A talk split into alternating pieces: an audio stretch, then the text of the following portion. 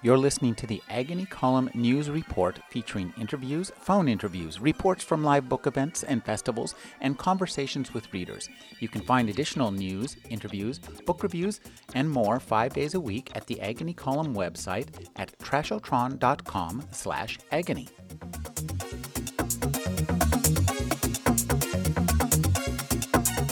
We're speaking with Patrick Nielsen Hayden. He's the senior editor at Tor Books, and he's setting up the Tor booth at Comic Con 2008. Thank you for joining me, Patrick. Uh, no problem. Patrick, tell us what Tor is doing at Comic Con. Well, we're sharing a booth with uh, Seven Seas, which is a manga publisher that uh, that we distribute, um, and that we're also developing some original material in conjunction with. We've uh, shared space with them at uh, New York Comic Con as well um, this year, and I think at uh, San Diego last year as well.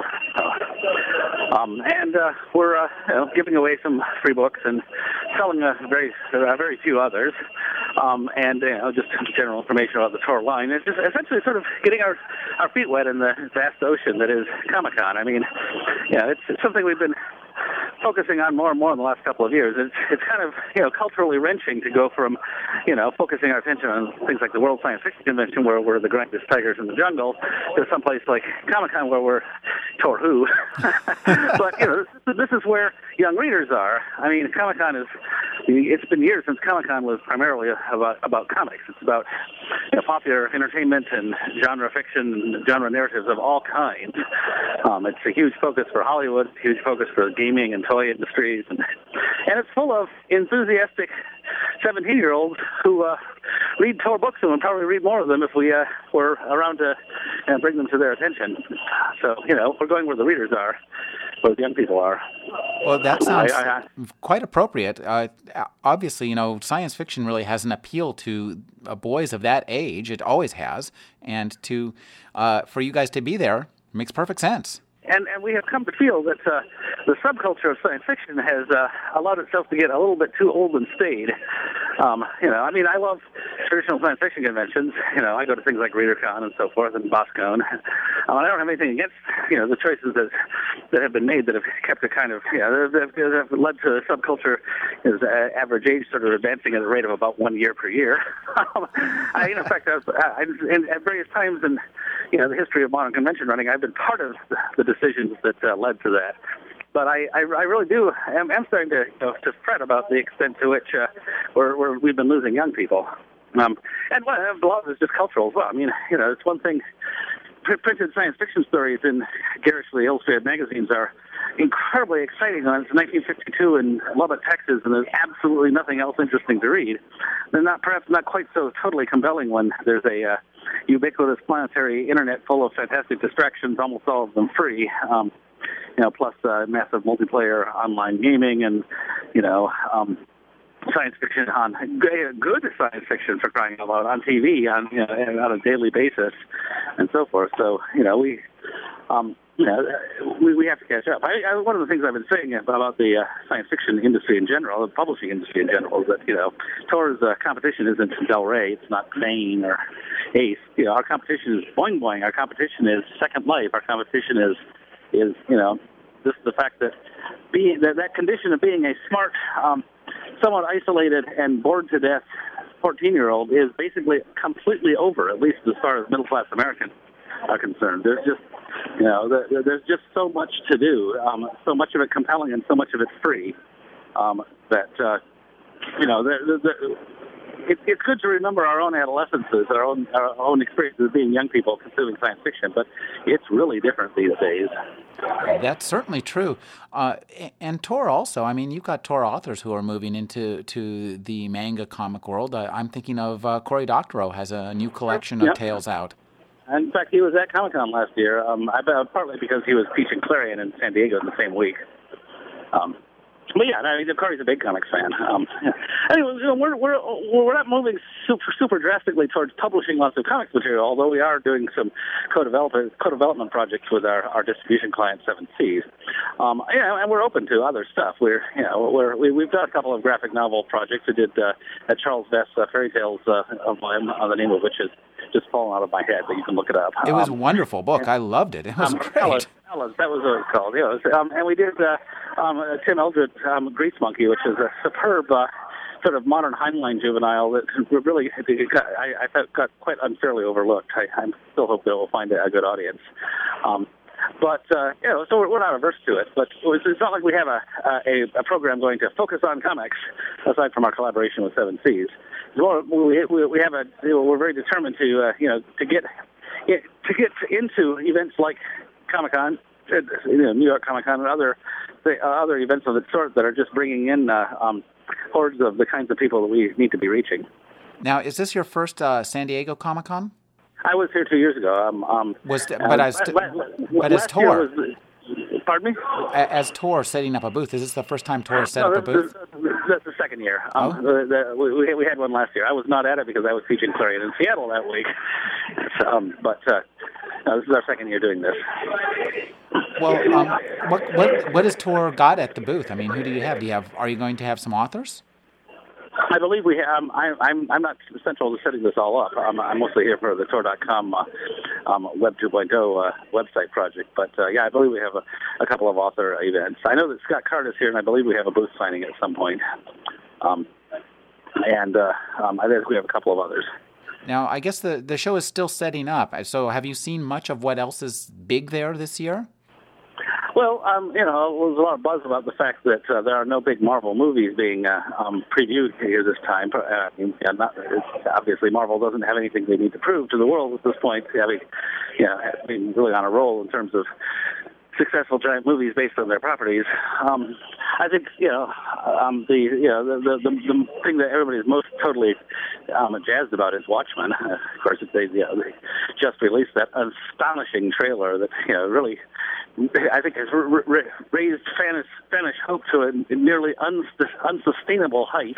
have, you seen, have, you seen, the trailer? Uh, I, I, saw the one I saw was in such a small pixelated version. It, I kind of hurt my eyes to look at uh, well, it, it, it it really it looks like an amazingly accurate tra- translation of Watchmen into live action. It's it's quite amazing. Well, what um, I've read of the directors and and the set designer, they're both really fanatics about this. Yeah, yeah. Well, we'll see. I mean, you know, obviously Alan Moore hates it, but yeah, Alan Moore hates everything, and well, he should. yeah, yeah. That's his job to be the cranky author. now, um, I, would like you to just comment on, on, you know, what's happened to our culture. We used to have a culture where the primary, um, mo, you know, uh, inspiration for it, I, I, guess, came from books uh, and, and, from movies, which are, I think, a lot more complicated. Uh, it are were a lot more complicated than comics, but now we have a culture that's really dominated by comics. To some extent. I mean, and and and science fictional imagery and so forth. I, I think there's a bunch of different things going on there. There's the, uh, you know, there's there's there's an optimistic story and a pessimistic story there. There's there's the one, you know, the the optimistic story is the one about how, you know, science fiction and science fictional thinking has to a great extent taken over the world. How, uh, you know, um, enormous quantities of uh, popular entertainment these days are based on some fairly sophisticated, uh, you know, ideation. I, I remember when uh, um, Blade Runner came out, uh, well, whatever it was, uh, 25 years ago, and um, you know, most people's reaction was a gigantic "huh," because you know, they, most people, most non non genre, non insider, non fanish um, viewers, you know, didn't know how to pick up and make uh, pick up on and make sense of all the little cues that tell you this is a, you know, a world of climate change and and and increasing inequality and and so forth and so on. You know, there's some people come out of the movie. I, I don't get it. Why is it raining all the time? Why does everybody speak Chinese?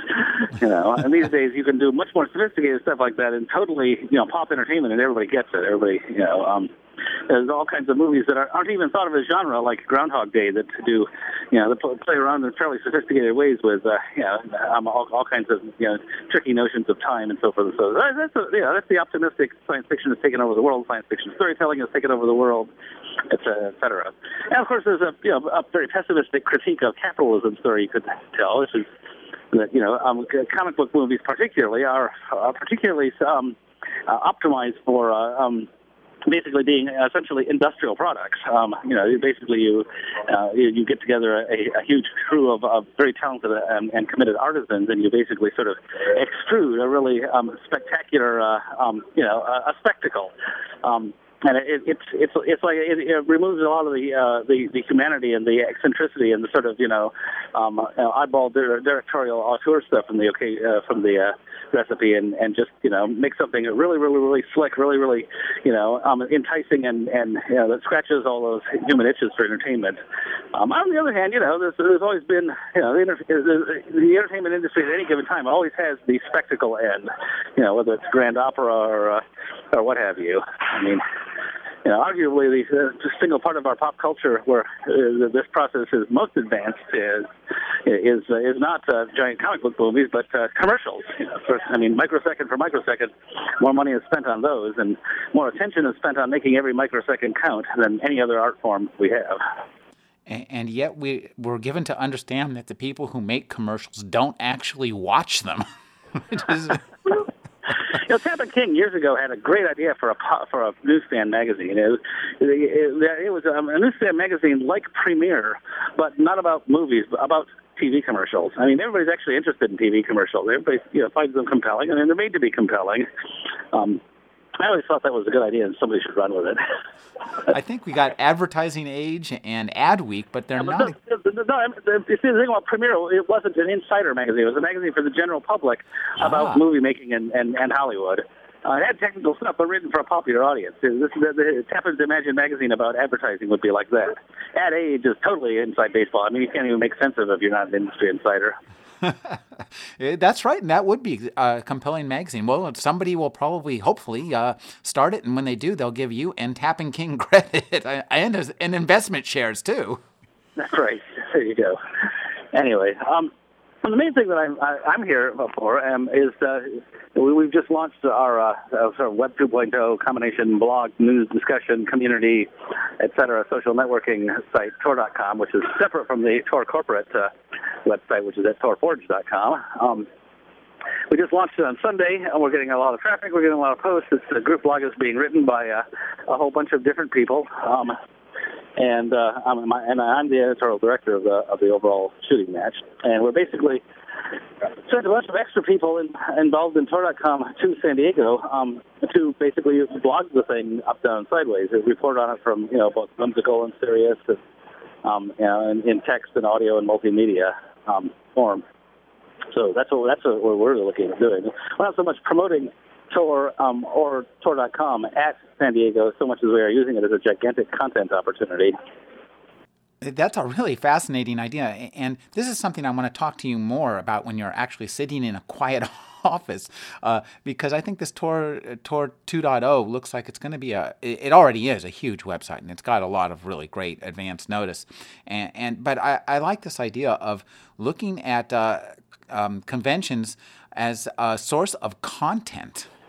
Well, uh, there's a lot of interesting conversations that are had, and you know, we figure we can sort of extend the convention. We'll probably live blog some events. We'll probably, uh, you know, we got a couple of our uh, our, our core uh, um, people. Um, uh, Pablo Defendini from uh, Tor's art department and David Moldawer, who's an editor at uh, St. Martin's Press, are both uh, um, au with all portable multi- multimedia tools, and so you know they're they're they're fully kitted out with the kinds of video cameras you can carry around in your pocket and super lightweight notebook computers and audio equipment and so forth and so on. And we'll basically be running around covering a lot of stuff. Well, uh, I'll be sitting, I'll be sitting in the booth and more or less, you know, doing, you know, doing post production on all this stuff and get, slapping it up as quickly as possible. Wow. Well, that sounds like a, a an interesting opportunity. Uh, we've been speaking with Patrick Nielsen Hayden. He's the senior editor at Tor.com. He's at Comic Con 2008 to uh, launch, to uh, acquire content for Tor 2.0. He and I are going to have a nice long conversation about Tor 2.0 when he gets back to the office. Thank you for joining me, Patrick. No problem.